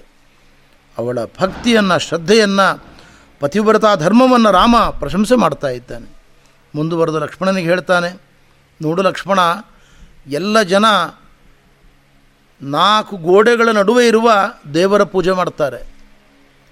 ಶಾಲೆಗ್ರಾಮದಲ್ಲಿರುವ ದೇವರು, ಪ್ರತಿಮೆಯಲ್ಲಿರುವ ದೇವರನ್ನು ಭಾಳ ಶ್ರದ್ಧೆಯಿಂದ ಪೂಜೆ ಮಾಡ್ತಾರೆ. ಆದರೆ ಆ ದೇವರು ಕಾಣದ ದೇವರು ಶಾಲಿಗ್ರಾಮ ಕಲ್ಲು ಪ್ರತಿಮೆ ಕಲ್ಲು ಅಥವಾ ಲೋಹಮಯ ಅಲ್ಲಿರುವ ದೇವರು ಕಾಣುವುದಿಲ್ಲ. ಕಣ್ಣಿಗೆ ಕಾಣದ ದೇವರ ಪೂಜೆ ಮಾಡುವುದಕ್ಕಿಂತ ಕಣ್ಣಿಗೆ ಕಾಣುವ ದೇವರ ಪೂಜೆ ಮಾಡುವುದು ಶ್ರೇಷ್ಠ. ಹಾಗಿದ್ರೆ ಕಣ್ಣಿಗೆ ಕಾಣುವ ದೇವರು ಯಾರು? ತಾಯಿ, ತಂದೆ ಮತ್ತು ಗುರುಗಳು. ಸ್ವಾಧೀನಂ ಸಮತಿಕ್ರಮ್ಯ ಮಾತರಂ ಪಿತರಂ ಗುರುಂ ಅಸ್ವಾಧೀನಂ ಕಥಂ ದೈವಂ ಪ್ರಾಕಾರೈರಭಿರಾಧ್ಯತೆ ಕಣ್ಣಿಗೆ ಕಾಣುವ ತಾಯಿ, ತಂದೆ, ದೇವ, ಗುರುಗಳನ್ನು ಅನಾದರ ಮಾಡಿ ಅವರ ಇಷ್ಟಾರ್ಥಗಳನ್ನು ನೆರವೇರಿಸದೆ ಮಕ್ಕಳಾಗಿರತಕ್ಕಂಥ ವ್ಯಕ್ತಿಗಳು ಎಷ್ಟು ಹೊತ್ತು ದೇವರ ಪೂಜೆ ಮಾಡಿದರೂ ಬಿಡಿಗಾಸು ಪ್ರಯೋಜನ ಇಲ್ಲ. ಅದು ಸಂಪೂರ್ಣ ವ್ಯರ್ಥ ಅಂತಾನೆ ರಾಮ. ಇದರರ್ಥ ರಾಮ ಮೂರ್ತಿ ಪೂಜೆಯ ವಿರೋಧಿ ಅಂತ ಅರ್ಥ ಅಲ್ಲ. ಮೂರ್ತಿ ಪೂಜೆ ಮಾಡುವವರು ಕಣ್ಣಿಗೆ ಕಾಣುವ ತಾಯಿ ತಂದೆ ಗುರುಗಳನ್ನು ಅನಾದರ ಮಾಡಬಾರದು ಅಂತ ರಾಮನ ಅಭಿಪ್ರಾಯ ಇದನ್ನು ನಾವು ಚೆನ್ನಾಗಿ ಅರ್ಥ ಮಾಡಿಕೊಳ್ಬೇಕು. ಇದನ್ನು ರಾಮ ಒತ್ತಿ ಹೇಳ್ತಾ ಇದ್ದಾನೆ. ಆದ್ದರಿಂದ ನಾನು ತಂದೆಯ ಮಾತಿಗೆ ಅನುಗುಣವಾಗಿ ನಡೆದುಕೊಳ್ಬೇಕು ಎಂಬತಕ್ಕಂಥ ಸಂಕಲ್ಪವನ್ನು ತರೆದಿದ್ದೇನೆ. ರಾಮ ಹೇಳಿದ ಅನೇಕ ರಾಜ ಮಹಾರಾಜರು ನನಗೆ ಉಡುಗೊರೆಗಳನ್ನು ಕೊಟ್ಟಿದ್ದಾರೆ. ನಮ್ಮ ಮಾಮ ಉಡುಗೊರೆ ಕೊಟ್ಟಿದ್ದಾನೆ ಜನಕರಾಜ. ಅಪಾರವಾದ ಸಂಪತ್ತಿದೆ. ಇದೆಲ್ಲವನ್ನು ಕಾಡಿಗೆ ಹೋಗುವಾಗ ತತ್ವಜ್ಞಾನಿಗಳಾದ ಬ್ರಾಹ್ಮಣರಿಗೆ ಇಷ್ಟು ವರ್ಷಗಳ ಕಾಲ ನಮ್ಮನ್ನು ಸೇವೆ ಮಾಡಿಕೊಂಡು ಈ ರಾಜಮಂದಿರದ ಒಳಗಿರುವ ದಾಸದಾಸಿಯರು, ತುಂಬ ಕಷ್ಟದಲ್ಲಿರತಕ್ಕಂಥ ವ್ಯಕ್ತಿಗಳು, ಬಡಬಗ್ಗರು, ಅವರಿಗೆಲ್ಲ ಇದನ್ನು ಧಾರಾಳವಾಗಿ ದಾನ ಮಾಡ್ತೇನೆ ಅವರನ್ನೆಲ್ಲ ಕರೆದುಕೊಂಡು ಬಾ ಅಂತಾನೆ. ಆವಾಗ ಲಕ್ಷ್ಮಣ ವಸಿಷ್ಠದ ಮಗನಾಗಿರತಕ್ಕಂಥ ಸುಯಜ್ಞನನ್ನು ಕರೆದುಕೊಂಡು ಬಂದಿದ್ದಾನೆ. ಅವನಿಗೆ ಅಪಾರವಾದ ದ್ರವ್ಯವನ್ನು ದಾನ ಮಾಡಿದ್ದಾನೆ ರಾಮ. ಬ್ರಾಹ್ಮಣರಿಗೆ ವೇದಶಾಸ್ತ್ರಗಳನ್ನು ಓದುವ ಪುಟ್ಟ ಮಕ್ಕಳಿಗೆ, ಜೊತೆಗೆ ಅತ್ಯಂತ ಕಡು ಬಡವರಿಗೆ, ದಾಸದಾಸಿಯರಿಗೆ ಎಲ್ಲರಿಗೂ ಕೂಡ ಅಪಾರವಾಗಿರತಕ್ಕಂಥ ಸಂಪತ್ತನ್ನು ರಾಮಚಂದ್ರ ಕೊಡ್ತಾ ಇದ್ದಾನೆ. ಭೃತ್ಯಜನ ಸುಹೃತ್ ದರಿದ್ರ ಭಿಕ್ಷಾಚರಣಶ್ಚಯೋ ಭವೇತ್. ಅತ್ಯಂತ ಕಡು ಬಡವರು ಯಾರ್ಯಾರು ಏನು ಕೇಳ್ತಾರೆ ಎಲ್ರಿಗೂ ಬೇಕಾದಷ್ಟು ದುಡ್ಡು, ಬೆಳ್ಳಿ, ಬಂಗಾರ ಎಲ್ಲವನ್ನೂ ಯಥೇಚ್ಛವಾಗಿ ರಾಮದಾನ ಮಾಡಿದ್ದಾನೆ ಕಾಡಿಗೆ ಹೋಗುವಾಗ. ಒಬ್ಬ ತ್ರಿಭ ತ್ರಿಜಟ ಎಂಬತಕ್ಕಂಥ ಬ್ರಾಹ್ಮಣ ಬಂದಿದ್ದಾನೆ ರಾಮನ ಬಳಿಗೆ ಆ ಕಾಲದಲ್ಲಿ. ಅರವತ್ತು ಎಪ್ಪತ್ತರ ಮುದುಕ ವೃದ್ಧ ರಾಮನ ಬಳಿಗೆ ಬಂದು ಹೇಳಿದ, ರಾಮ, ನನಗೆ ಬಹಳ ಮಕ್ಕಳು, ಕುಟುಂಬವನ್ನು ಪೋಷಣೆ ಮಾಡುವ ಶಕ್ತಿ ನನಗಿಲ್ಲ. ಯಾವುದೇ ಸಂಪನ್ಮೂಲ ಇಲ್ಲ ನನಗೆ. ನನ್ನ ಮೇಲೆ ಸ್ವಲ್ಪ ಕೃಪೆ ತೋರು. ನನಗೂ ಒಂದಿಷ್ಟು ದುಡ್ಡು ಕಾಸು ಕೊಡು, ಸಂಸಾರ ಮಾಡಿಕೊಂಡಿರುತ್ತೇನೆ ಎಂದ. ರಾಮಚಂದ್ರ ಹೇಳಿದ, ಎಲ್ಲ ರಾಮ ಕಾಡಿಗೆ ಹೋಗ್ತಾನೆ ಎಂಬತಕ್ಕಂಥ ದುಃಖದ ವಾತಾವರಣದಲ್ಲಿ ಎಲ್ಲರೂ ಕೂಡ ದುಗುಡದಲ್ಲಿ ಬೇಯ್ತಾ ಇದ್ದಾರೆ ಅಂತಹ ವಾತಾವರಣ. ರಾಮನ ಮನಸ್ಸಿನಲ್ಲಿ ಕಿಂಚಿತ್ತು ವಿಕಾರ ಇಲ್ಲ ಎಂಬುದನ್ನು ನಡತೆಯ ಮೂಲಕ ತೋರಿಸ್ತಾನೆ. ಅವನು ಹೇಳ್ತಾನೆ, ಬ್ರಾಹ್ಮಣೋತ್ತಮ ನೋಡು, ನನ್ನ ಬಳಿಗೆ ಸಾವಿರಾರು ಹಸುಗಳಿದ್ದಾವೆ. ಅವುಗಳನ್ನು ನೀನು ನಾನು ಕೊಡಬಲ್ಲೆ. ಆದರೆ ಒಂದು ನಿರ್ಬಂಧ. ನೀನು ಹೊದ್ದುಕೊಂಡ ವಸ್ತ್ರವನ್ನು ಟೊಂಕಕ್ಕೆ ಕಟ್ಟಿಕೊಂಡು, ಕೈಯಲ್ಲಿ ಹಿಡಿದುಕೊಂಡು ಬಂದ ಕೋಲನ್ನು ಬೀಸಿ ಎಷ್ಟು ದೂರದವರೆಗೆ ಎಸಿತಿಯೋ ಅಷ್ಟು ದೂರದವರೆಗೆ ಹಸುಗಳನ್ನು ಕೊಡ್ತೇನೆ ಎಂದ. ಆ ಬ್ರಾಹ್ಮಣ ಹಳೆ ಕಾಲದವನು ಗಟ್ಟಿಗ. ಟೊಂಕಕ್ಕೆ ವಸ್ತ್ರ ಸುತ್ತಿದ, ಕೈಯಲ್ಲಿ ಊರಿಕೊಂಡು ಬಂದ ಕೋಲನ್ನು ತೆಗೆದುಕೊಂಡು ವೇಗವನ್ನು ಅದರಲ್ಲಿ ಆಧಾನ ಮಾಡಿ ಅದನ್ನು ಎಸೆದರೆ ಸರಯೂ ನದಿಯನ್ನು ದಾಟಿ ಅತ್ತ ಕಡೆ ಬಿತ್ತಂತೆ ಅದು ಕೋಲು. ಬಹಳ ಸಂತೋಷ ಆಯಿತು ರಾಮನಿಗೆ. ಆ ಬ್ರಾಹ್ಮಣನನ್ನು ತಬ್ಬಿಕೊಂಡು ಹೇಳಿದ, ವಿನೋದಕ್ಕಾಗಿ ಮಾಡಿದೆ ನಿನಗೆ ಈ ಮಾತನ್ನು ಹೇಳಿದೆ. ಬೇಸರ ಮಾಡಬೇಡ, ಇಲ್ಲಿರುವ ಹಸುಗಳನ್ನೆಲ್ಲ ತೆಗೆದುಕೊಂಡು ಹೋಗು. ಗೋಧನವೇ ದೊಡ್ಡ ಧನ. ಇದನ್ನು ನೀನು ತೆಗೆದುಕೊಂಡು ಹೋಗು, ಕುಟುಂಬವನ್ನು ಚೆನ್ನಾಗಿ ಪಾಲನೆ ಮಾಡು ಎಂಬುದಾಗಿ ಅವನಿಗೆ ಆನಂದವನ್ನು ನೀಡಿ ರಾಮಚಂದ್ರ ಕಳಿಸಿಕೊಡ್ತಾ ಇದ್ದಾನೆ. ರಾಮ ಅಂತಿಮವಾಗಿ ತಂದೆಯ ಆಶೀರ್ವಾದವನ್ನು ಪಡೆದುಕೊಳ್ಳಲಿಕ್ಕೆ ಕೈಕೇಯ ಮಂದಿರಕ್ಕೆ ಆಗಮಿಸ್ತಾ ಇದ್ದಾನೆ. ದಾರಿಯಲ್ಲಿ ಜನ ಎಲ್ಲ ಮಾತನಾಡಿಕೊಳ್ತಾ ಇದ್ದಾರೆ. ಲೋಕದಲ್ಲಿ ದುರ್ಗುಣ ಇರುವ ದುರಾಚಾರಿಗಳಾದ ಮಕ್ಕಳನ್ನು ತಂದೆ ತಾಯಿಗಳು ಹೊರಗೆ ಹಾಕುವುದಿಲ್ಲ. ಇಷ್ಟು ಗುಣಸಂಪನ್ನನಾದ, ಎಲ್ಲರ ಪ್ರೀತಿ ಅಭಿಮಾನಗಳನ್ನು ಗಳಿಸಿದ ರಾಮನನ್ನ ತಂದೆ ಹೊರಗೆ ಹಾಕ್ತಾ ಇದ್ದಾನೆ. ಏನು ದೊಡ್ಡ ಅನ್ಯಾಯ ಇದು, ಎಂಥ ದೊಡ್ಡ ಮೋಸ ಇದು. ಎಂಬುದಾಗಿ ಜನ ಎಲ್ಲ ಮಾತನಾಡುತ್ತಾ ಇದ್ದಾರೆ. ರಾಮಚಂದ್ರ ಕೈಕೇಯ ಮಂದಿರಕ್ಕೆ ಒಳಗೆ ಪ್ರವೇಶ ಮಾಡಿದ್ದಾನೆ. ಹೊರಗಿನ ಜನ ಮಾತನಾಡುವುದು ಅವನಿಗೆ ಕಿವಿ ಬೀಳ್ತಾ ಇದೆ. ಜನ ಹೇಳ್ತಾ ಇದ್ದಾರೆ, ರಾಮ ಕಾಡಿಗೆ ಹೋಗ್ತಾನಾ? ಹೋಗಲಿ, ನಾವು ಅವನ ಹಿಂದೆ ಹೋಗೋಣ. ಆವಾಗ ಏನಾಗ್ತದೆ? ಕಾಡು ನಾಡಾಗ್ತದೆ. ಈ ಅಯೋಧ್ಯ ಪಟ್ಟಣ ಕಾಡಾಗ್ತದೆ. ಹಾಗೆ ಆಗಲಿ. ನಾವು ಕಾಡಿಗೆ ಹೋದರೆ ಅಲ್ಲಿಂದ ಹಿಂಸ್ರ ಪಕ್ಷಿಗಳು, ಪ್ರಾಣಿಗಳು ಅಯೋಧ್ಯ ಪಟ್ಟಣಕ್ಕೆ ಬರ್ತವೆ.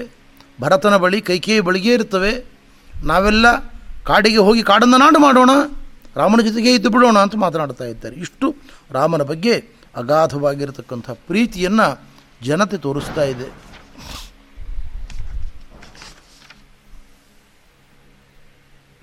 ರಾಮಚಂದ್ರನ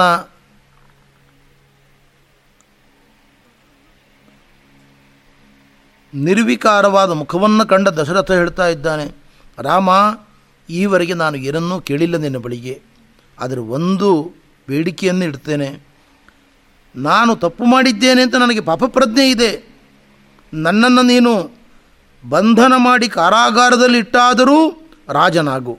ಹಾಗೆ ಮಾಡಿದರೆ ನನಗೆ ಬಹಳ ಆನಂದ ಆಗ್ತದೆ. ರಾಮಚಂದ್ರ ಹೇಳ್ತಾನೆ, ಸ್ವಾಮಿ, ತಂದೆ ನೀವು ಸಾವಿರಾರು ವರ್ಷಗಳವರೆಗೆ ಅಯೋಧ್ಯ ಪಟ್ಟಣದ ಸ್ವಾಮಿಯಾಗಿ, ರಾಜನಾಗಿ ಪ್ರಜೆಗಳನ್ನು ಆಳುವಂತೆ ಆಗಲಿ. ನಾನು ಹದಿನಾಲ್ಕು ವರ್ಷಗಳವರೆಗೆ ತಮ್ಮ ಅಪ್ಪಣೆಯಂತೆ ಕಾಡಿಗೆ ಹೋಗಿ ನಾನು ಮರಳಿ ಬರ್ತೇನೆ. ನೀವು ಚಿಂತೆ ಮಾಡಬೇಡಿ. ಏನೂ ಇದರ ಬಗ್ಗೆ ಅಪ್ರಜ್ಞೆ ಪಡತಕ್ಕಂಥ ಪ್ರಸಂಗ ಇಲ್ಲ. ಇದರಿಂದ ಮಂಗಲವೇ ಆಗ್ತದೆ ಜಗತ್ತಿಗೆ. ಭರತ ರಾಜ್ಯವನ್ನು ಆಳುವಂಥವನಾಗಲಿ ಎಂಬುದಾಗಿ ಮಾತನಾಡುತ್ತಾ ಇದ್ದಾನೆ. ಆವಾಗ ಸುಮಂತ್ರ ಕೈಗಳನ್ನು ಹೊಸೀತಾ ಹಲ್ಲುಗಳನ್ನು ಕಟಿತ ಬಹಳ ಸಿಟ್ಟಿನಿಂದ ಮಾತನಾಡ್ತಾ ಇದ್ದಾನೆ. ಕೈಕೈ ನೀನು ಪರಮ ನೀಚಳು, ಪರಮ ದುಷ್ಟ ಹೆಣ್ಣು. ಕೊಟ್ಟ ಕುಲಕ್ಕೂ ಬಂದ ಕುಲಕ್ಕೂ ಕಳಂಕವನ್ನು ತಂದು ಕೊಡ್ತಾ ಇದ್ದಿ ನೀನು. ನೀನು ರಾಮನನ್ನು ಕಾಡಿಗಟ್ಟಿದರೆ ದಶರಥ ಸ್ವಲ್ಪ ಕಾಲವೂ ಬದುಕುವುದಿಲ್ಲ. ಮರುಗಳಿಗೆಯಲ್ಲಿ ದೇಹತ್ಯಾಗ ಮಾಡ್ತಾನೆ. ಅಲ್ಲಿಗೆ ನೀನು ಗಂಡನನ್ನು ಕೊಂದ ಪಾಪಕ್ಕೆ ಹೊಣೆಗಾರಳಾಗ್ತಿದ್ದಿ ಕುಲನಾಶವನ್ನು ಮಾಡಿದಂತೆ ಆಗ್ತದೆ. ನೀನು ಮಾಡುವ ಕಾರ್ಯವನ್ನು ಭಾರತನೂ ಮೆಚ್ಚುವುದಿಲ್ಲ. ಬಹಳ ದುಷ್ಟ ಸ್ವಭಾವ ನಿನ್ನದು ಎಂಬುದಾಗಿ ಬೈತಾ ಇದ್ದಾನೆ. ನೋಡು, ಭರತ ಬೇಕಾದರೆ ರಾಜ್ಯವನ್ನು ಆಳಲಿ ಅಂತ ನೀನು ಕೇಳು, ನಮಗೇನು ಬೇಸರ ಇಲ್ಲ. ರಾಮನು ಒಪ್ಪಿಕೊಳ್ಳುತ್ತಾನೆ ಇದನ್ನು, ಅವನಿಗೇನು ರಾಜ್ಯ ಬೇಕು ಅಂತ ಆಸೆ ಪಡುವವನಲ್ಲ. ಆದರೆ ಕಾಡಿಗೆ ಹೋಗು ಅಂತ ನೀನು ಹೇಳ್ತಾ ಇದ್ದೀಯಲ್ಲ, ಇದರಲ್ಲಿ ಏನು ನ್ಯಾಯ ಇದೆ ಎಂಬುದಾಗಿ ಸಿಟ್ಟಿನಿಂದ ಮಾತನಾಡ್ತಾ ಇದ್ದಾನೆ. ಮುಂದುವರೆದು ಅವನು ಹೇಳ್ತಾ ಇದ್ದಾನೆ, ಮಾವಿನ ಮರವನ್ನು ಕಡಿದು, ಬೇವಿನ ಮರವನ್ನು ಬೆಳೆಸಿ ಮಧುರವಾದ ಹಣ್ಣುಗಳನ್ನು ಬಯಸುವವನು ಮೂರ್ಖ ಹೇಗೋ ಹಾಗೆಯೇ ಕೌಸಲ್ಯೆಯನ್ನು ದೂರ ಇಟ್ಟು ಕೈಕೇಯಿಯನ್ನು ಪಕ್ಕದಲ್ಲಿ ಇಟ್ಟುಕೊಂಡು ಅವಳನ್ನು ಬೆಳೆಸಿದರೆ ಅದು ಮೌಢ್ಯದ ಪರಾಕಾಷ್ಠೆಯಲ್ಲದೆ ಬೇರೆ ಏನೂ ಅಲ್ಲ. ಬೇವಿನ ಮರಕ್ಕೆ ಸಮೃದ್ಧವಾದ ಜೇನುತುಪ್ಪವನ್ನು ಹಾಕಿದ ಕೂಡಲೇ ಅದು ಮಾವಿನ ಹಣ್ಣಿನಂತೆ ರಸಮಯವಾದ ಮಧುರವಾದ ರಸವುಳ್ಳ ಹಣ್ಣುಗಳನ್ನು ಕೊಡುವುದಿಲ್ಲ. ಕಹಿ ಹಣ್ಣನ್ನೇ ಕೊಡ್ತದೆ ಅದು. ಅದು ಅದರ ಸ್ವಭಾವ. ಹಾಗೆ ದುಷ್ಟ ಸ್ತ್ರೀಯಾದ ಕೈಕೇಯಿ ನಿನ್ನದು ಕೆಟ್ಟ ಸ್ವಭಾವ ಅಂತ ಬೈತಾ ಇದ್ದಾನೆ. ಅವನು ಹೇಳಿದ, ಲೋಕದಲ್ಲಿ ಒಂದು ಮಾತಿದೆ, ಗಂಡು ಮಕ್ಕಳು ತಂದೆಯಂತೆ, ಹೆಣ್ಣು ಮಕ್ಕಳು ತಾಯಿಯಂತೆ ಅಂತ ಒಂದು ಮಾತಿದೆ. ನಿನ್ನ ಮಟ್ಟಿಗೆ ಅದು ಅಕ್ಷರಶಃ ಸತ್ಯ. ನಿನ್ನ ತಂದೆ ಅಶ್ವಪತಿ ಮಹಾರಾಜ, ಮಹಾಧಾರ್ಮಿಕ, ಪ್ರಾಮಾಣಿಕ, ನಿಷ್ಠಾವಂತ, ಋಷಿಗಳ ಸೇವೆ ಮಾಡಿದ, ಅವರವನಿಗೆ ಅನೇಕ ವಿದ್ಯೆಗಳನ್ನು ಕೊಟ್ಟರು. ಅದರಲ್ಲಿ ಒಂದು ವಿದ್ಯೆ ಪ್ರಾಣಿಗಳ ಮಾತನ್ನು ಅರ್ಥ ಮಾಡಿಕೊಳ್ಳತಕ್ಕಂಥ ಒಂದು ವಿದ್ಯೆ.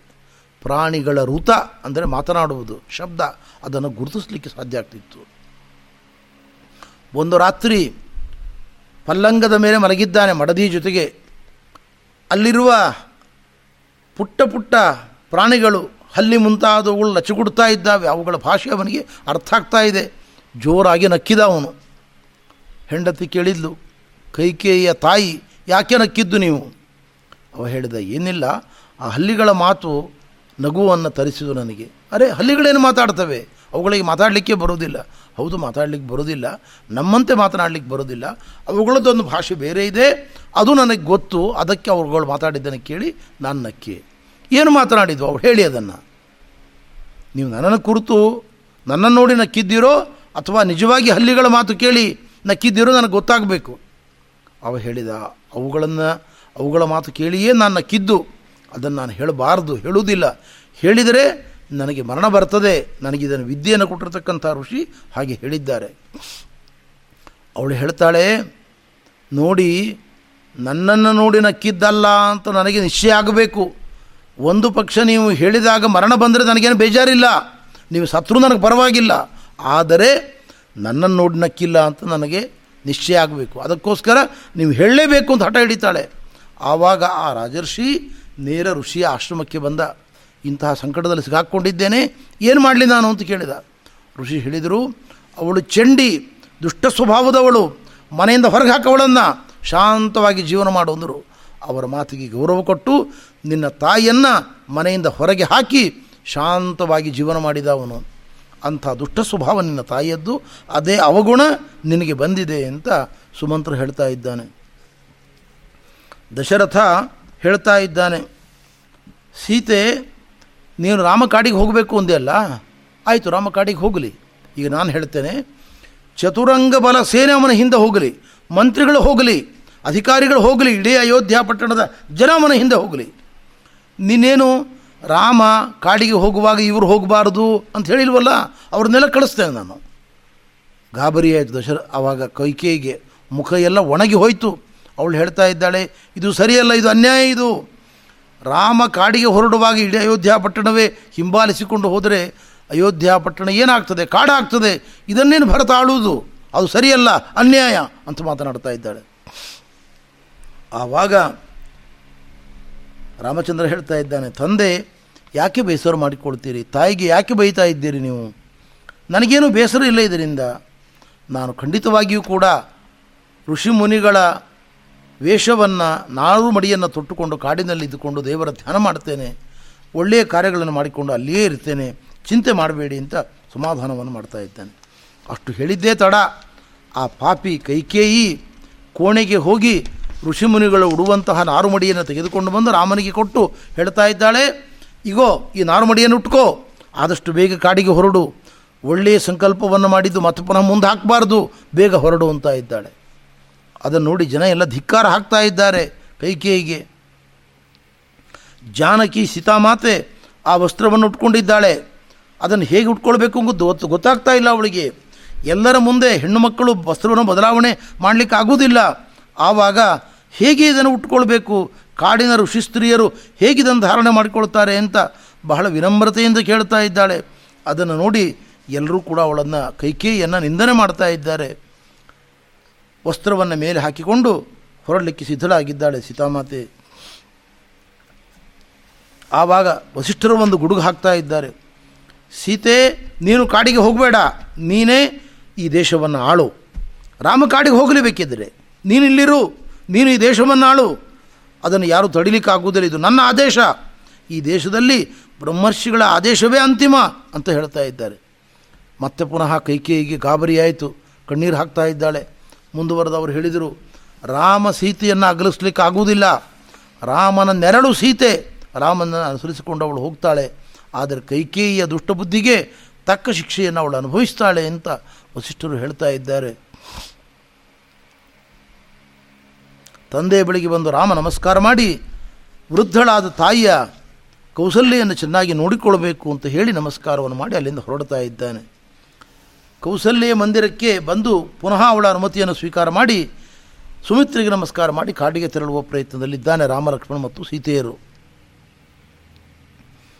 ಆವಾಗ ಸೀತೆಯನ್ನು ಅಲಿಂಗನ ಮಾಡಿಕೊಂಡು ಕೌಸಲ್ಯ ಹೇಳ್ತಾ ಇದ್ದಾಳೆ, ಸಾಮಾನ್ಯವಾಗಿ ಲೋಕದಲ್ಲಿ ಗಂಡ ಅಧಿಕಾರದಲ್ಲಿರುವಾಗ, ದುಡ್ಡು ತರುವಾಗ, ಉನ್ನತವಾದ ಸ್ಥಾನಮಾನಗಳನ್ನು ಹೊಂದಿದಾಗ ಮನೆಯಲ್ಲಿ ಎಲ್ಲರೂ ಅವನನ್ನು ಆಧಾರ ಮಾಡ್ತಾರೆ. ಅದೇ ಏನಾದರೂ ಒಂದು ಕಟ್ಟಕ್ಕೆ ಸಿಲುಕಿ ಅಧಿಕಾರವನ್ನು ಕಳೆದುಕೊಂಡಾಗ ಅದೇ ಹೆಂಡತಿ, ಅದೇ ಮಕ್ಕಳು, ಕುಟುಂಬದವರೆಲ್ಲ ಅವನನ್ನು ಅನಾದರ ಮಾಡ್ತಾರೆ. ಇದು ಲೋಕದಲ್ಲಿ ಕಂಡ ದೃಶ್ಯ ಇದು. ನಕುಲಂ ನಕೃತಂ ವಿದ್ಯಾ ನದತ್ತನ್ನಾಭಿಸಂಗ್ರಹ ಒಳ್ಳೆಯ ಓದು, ಒಳ್ಳೆಯ ಕುಲದಲ್ಲಿ ಹುಟ್ಟಿದವರು, ತಿಳಿದವರು, ಅಪಾರವಾದ ಉಪಕಾರವನ್ನು ಪಡೆದವರು ಕೂಡ ಮರೆತು ಅಧಿಕಾರವನ್ನು ಕಳೆದುಕೊಂಡ ವ್ಯಕ್ತಿಯನ್ನು ಅನಾದರದಿಂದ ಕಾಣುತ್ತಾರೆ. ಸೀತೆ, ರಾಮನ ವಿಷಯದಲ್ಲಿ ನೀನು ಈ ಪ್ರಮಾದವನ್ನು ಮಾಡಬೇಡ ಅಂತ ಹೇಳ್ತಾ ಇದ್ದಾಳೆ, ಅತ್ತೆಯಾಗಿರ್ತಕ್ಕಂಥವಳು. ಆವಾಗ ಸೀತಾಮಾತೆ ಹೇಳ್ತಾ ಇದ್ದಾಳೆ, ಅಮ್ಮ, ನನಗೆ ಎಲ್ಲ ಸಂಸ್ಕಾರ ಇದೆ, ಶಿಕ್ಷಣ ಇದೆ, ಅದಕ್ಕಿಂತ ಹೆಚ್ಚು ಸಂಸ್ಕಾರ ಚೆನ್ನಾಗಿ ಕೊಟ್ಟಿದ್ದಾರೆ ಕುಟುಂಬದಲ್ಲಿ ಹಿರಿಯರು. ಇವತ್ತಿನ ಕಾಲದಲ್ಲಿ ಶಿಕ್ಷಣವುಳ್ಳವರು ಸಾವಿರಾರು ಕೋಟಿ ಜನ ಸಿಗ್ತಾರೆ, ಸಂಸ್ಕಾರ ಇರುವವರು ಬೆರಳಿಕೆಯವರು ಭಾರತೀಯ ಸಂಸ್ಕಾರ, ಸಂಸ್ಕೃತಿಗಳು ಅತ್ಯುಚ್ಚವಾದದ್ದು. ಅವುಗಳನ್ನು ಇವತ್ತು ನಾವು ಎಲ್ಲಿಯೂ ಕಾಣಲಿಕ್ಕೆ ಸಾಧ್ಯವಿಲ್ಲ. ಅಂತಹ ಒಂದು ಭೀಕರ ವಾತಾವರಣ, ಸ್ವಾರ್ಥ, ಎಲ್ಲಿ ನೋಡಿದರೂ ಸ್ವಾರ್ಥ, ಅಹಂಕಾರ, ಪ್ರತಿಷ್ಠೆ, ಲೋಭ ಇವುಗಳನ್ನೇ ಕಾಣ್ತಾ ಇದ್ದೇವೆ. ತ್ಯಾಗ, ಪರೋಪಕಾರ ಮೊದಲಾದ ಮೌಲ್ಯಗಳನ್ನು, ನೈತಿಕತೆಯನ್ನು ತುಂಬ ಕಡಿಮೆ ಕಾಣ್ತಾ ಇದ್ದೇವೆ. ಸೀತಾಮಾತೆ ಹೇಳ್ತಾಳೆ, ವೀಣೆಯನ್ನು ಬಾರಿಸಬೇಕಾದರೆ ತಂತಿ ಬೇಕು. ಅತ್ತೆ, ಅದರಂತೆ ಚಕ್ರ ಇಲ್ಲದೆ ರಥ ಚಲಿಸುವುದಿಲ್ಲ. ರಥ ಚಲಿಸಬೇಕಾದರೆ ಎರಡು ಚಕ್ರ ಕಡ್ಡಾಯವಾಗಿ ಬೇಕು. ಒಂದು ಚಕ್ರ ಇದ್ದರೆ ರಥ ಹೋಗುವುದಿಲ್ಲ. ಅದರಂತೆ ಪತಿ ಇಲ್ಲದ ಮಡದಿಯ ಬಾಳು ಬಾಳಲ್ಲ. ಮಕ್ಕಳು, ಮೊಮ್ಮಕ್ಕಳು, ಅಣ್ಣ ತಮ್ಮಂದಿರು, ತಾಯಿ ತಂದೆಗಳು, ಅತ್ತೆ ಮಾವಂದಿರು ಕೊಡುವ ಪ್ರೀತಿ, ಅಭಿಮಾನಗಳು ಸೀಮಿತ, ಮಿತವಾದದ್ದು. ಆದರೆ ಗಂಡ ಕೊಡತಕ್ಕಂಥ ಪ್ರೀತಿ ಅಭಿಮಾನ, ಸಂಪತ್ತು, ಪುಣ್ಯ ಅಗಾಧವಾದದ್ದು, ಅಪಾರವಾದದ್ದು. ಅದರಿಂದ ಒಬ್ಬ ಪತಿವ್ರತೆಯಾಗಿರತಕ್ಕಂಥ ಹೆಣ್ಣಿಗೆ ತನ್ನ ಪತಿಗಿಂತಲೂ ಕೂಡ ದೊಡ್ಡ ಪದಾರ್ಥ ಇನ್ನೊಂದು ಇನ್ನೊಂದು ಇಲ್ಲವೇ ಇಲ್ಲ ಜಗತ್ತಿನಲ್ಲಿ. ಅವಳಿಗೆ ಪತಿಯೇ ಪರದೈವ. ತಂದೆಯಲ್ಲ, ತಾಯಿಯಲ್ಲ, ಅಣ್ಣ ತಮ್ಮಂದರಲ್ಲ, ಅಕ್ಕ ತಂಗಿಯರಲ್ಲ, ಮಕ್ಕಳಲ್ಲ. ಅವರೆಲ್ಲರ ಪಾತ್ರ ಜೀವನದಲ್ಲಿ ಮಿತವಾದದ್ದು. ಮಕ್ಕಳು ಮದುವೆಯಾದ ಕೂಡಲೇ ಹೆಂಡತಿ ತನ್ನ ಮಕ್ಕಳ ಕಡೆಗೆ ಲಕ್ಷ್ಯ ಕೊಡ್ತಾರೆ ತಾಯಿಯನ್ನು ದೂರ ಮಾಡ್ತಾರೆ ತಂದೆಯನ್ನು ದೂರ ಮಾಡ್ತಾರೆ ಇದು ಪ್ರಕೃತಿ ಸಹಜ. ಇದನ್ನು ಅವರು ಸ್ವಾಗತ ಮಾಡಬೇಕಾಗ್ತದೆ. ಇದರ ಬಗ್ಗೆ ಯಾವತ್ತೂ ಕೂಡ ಅನಾದರ ಮಾಡುವ ಪ್ರಸಂಗ ಏನೂ ಇಲ್ಲ. ವಿದುರ ಹೇಳ್ತಾನೆ ಈ ಮಾತನ್ನು. ಬಹಳ ಸುಂದರವಾಗಿ ಹೇಳ್ತಾನೆ. ಲೋಕದಲ್ಲಿ ತಾಯಿಯನ್ನು ಕೇಳಿಕೊಂಡು ಮಕ್ಕಳು ಎಲ್ಲ ಕೆಲಸ ಮಾಡ್ತಾ ಇರ್ತಾರೆ. ಯಾವಾಗ ಮದುವೆ ಆಗ್ತದೋ ಆಮೇಲೆ ಹೆಂಡತಿ ಪ್ರತಿಯೊಂದು ವಿಷಯದಲ್ಲೂ ಮೂಗು ತೋರಿಸ್ತಾಳೆ, ಗಂಡನಿಗೆ ಮಾರ್ಗದರ್ಶನ ಕೊಡ್ತಾಳೆ, ಸಲಹೆ ಕೊಡ್ತಾಳೆ. ಆವಾಗ ತಾಯಿ ಬೇಸರ ಮಾಡಬಾರ್ದು ಅಂತಾನೆ ವಿದುರ. ಯಾವಾಗ ಮದುವೆ ಆಯಿತೋ ಆಮೇಲೆ ಅವನ ಸುಖ ದುಃಖಗಳಿಗೆ ಪಾಲುದಾರಳಾಗತಕ್ಕಂಥವಳು ಅವನ ಮಡದಿ. ಅವಳು ಅವನ ಕೇರ್ ತಗೊಳ್ತಾಳೆ, ಅವನ ರಕ್ಷಣೆಯನ್ನು ನೋಡಿಕೊಳ್ತಾಳೆ. ಅದರಿಂದ ತಾಯಿ ಅಗತ್ಯವಿದ್ದಾಗ, ಕೇಳಿದಾಗ ಮಾತ್ರ ಮಾರ್ಗದರ್ಶನ ಕೊಡಬೇಕು. ನಂತರ ಪ್ರತಿಯೊಂದರಲ್ಲೂ ಪ್ರವೇಶ ಮಾಡಬಾರ್ದು ಅಂತ ಹೇಳ್ತಾನೆ ಅವನು. ಆದ್ದರಿಂದ ಇಲ್ಲಿಯೂ ಕೂಡ ನಾನು ಎಲ್ಲವನ್ನು ತಿಳಿದಿದ್ದೇನೆ ತಾಯಿ. ಪತಿ ಜೊತೆಗೆ ಹೀಗೆ ವರ್ತನೆ ಮಾಡಬೇಕು ಎಂಬತಕ್ಕಂತಹ ಕ್ರಮ ನನಗೆ ಗೊತ್ತಿದೆ ಅಂತ ಸೌಜನ್ಯದಿಂದ ಹೇಳಿ ನಾನು ಅವನಿಗೆ ಯಾವುದೇ ರೀತಿ ದುಃಖವಾಗದಂತೆ ನಡೆದುಕೊಳ್ತೇನೆ ಅಂತ ಸೀತಾಮಾತೆ ಅತ್ತೆಗೆ ಆಶ್ವಾಸನೆಯನ್ನು ಕೊಡ್ತಾ ಇದ್ದಾಳೆ. ಅಲ್ಲಿಂದ ಹೊರಟು ಬರುವಾಗ ಸುಮಿತ್ರೆ ಮಗನನ್ನು ಆಶೀರ್ವಾದ ಮಾಡ್ತಾ ಇದ್ದಾಳೆ. ಮಗು ರಾಮಂ ದಶರಥಂ ವಿದ್ಧಿ. ರಾಮನೇ ದಶರಥ ಅಂತ ತಿಳಿದುಕೋ. ದಶರಥ ರಾಮನಲ್ಲಿ ಇದ್ದಾನೆ. ಹಿರಿಯ ಅಣ್ಣನಾಗಿರ್ತಕ್ಕಂಥ ರಾಮನಲ್ಲಿ ತಂದೆಯನ್ನು ಕಾಣು. ಜಾನಕಿಯಲ್ಲಿ ನನ್ನನ್ನು ಕಾಣು. ಅಯೋಧ್ಯ ಪಟ್ಟಣವೇ ಕಾಡು. ಅಲ್ಲಿ ಅಯೋಧ್ಯೆಯನ್ನು ಕಾಣು. ಋಷಿಮುನಿಗಳ ಸಹವಾಸದಲ್ಲಿ ರಾಮನ ಸೇವೆಯನ್ನು ಮಾಡಿಕೊಂಡು ಚೆನ್ನಾಗಿ ಇರು ಅಂತ ಮಗನನ್ನು, ಲಕ್ಷ್ಮಣನನ್ನು ಆಶೀರ್ವಾದ ಮಾಡಿ ಸುಮಿತ್ರ ಕಳಿಸಿಕೊಡ್ತಾ ಇದ್ದಾಳೆ. ಹೀಗೆ ರಾಮಲಕ್ಷ್ಮಣ ರಾಮಲಕ್ಷ್ಮಣ ಮತ್ತು ಸೀತಾಮಾತೆಯರು ಕಾಡಿಗೆ ಹೊರಡತಕ್ಕಂತಹ ಸಿದ್ಧತೆಯನ್ನು ಮಾಡಿಕೊಂಡಿದ್ದಾರೆ. ಸಹ ಕಾಡಿಗೆ ತೆರಳತಕ್ಕಂಥವರಾಗಿದ್ದಾರೆ. श्री कृष्ण अर्पणमस्तु